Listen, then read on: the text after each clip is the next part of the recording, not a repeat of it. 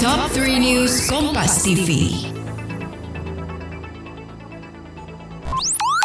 Dengarkan percakapan Wisnu Nugroho, jurnalis dan pemimpin redaksi Kompas dot com dengan tokoh-tokoh yang menggulati hidup dengan gigih serta kisah tentang pengalaman berkesadaran yang menggugah hati.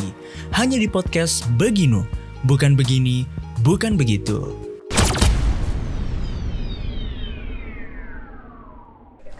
Halo sahabat Kompas T V, kembali lagi di Top tiga News Kompas T V. Kita akan membahas tiga berita terpopuler yang terjadi pada hari ini, Rabu, dua Februari dua ribu dua puluh dua, bersama saya Edwin Chan. Untuk berita yang pertama, usai diberi mandat oleh Presiden Joko Widodo, Polri akan segera mengusut dugaan adanya praktik mafia dalam karantina bagi pelaku perjalanan luar negeri atau P P L N di Indonesia.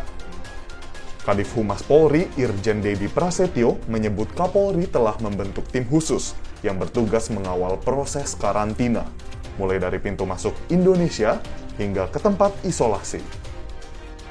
Sahabat Kompas T V, sebagai berita yang kedua, Polri kembali memperkenalkan seragam baru Satpam yang diklaim tidak lagi mirip seragam anggota kepolisian.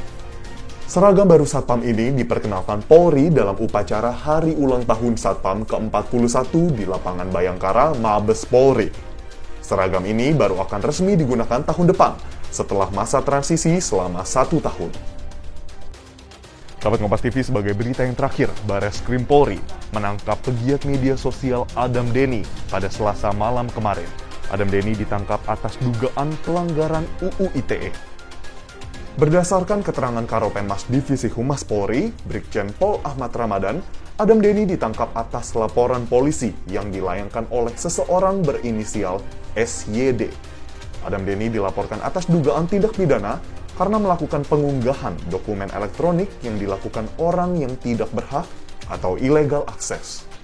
Sahabat Kompas T V, itulah dia tiga berita terpopuler yang terjadi pada hari ini versi Top tiga News Kompas T V. Saya Edwin Chan, pamit undur diri, sampai jumpa.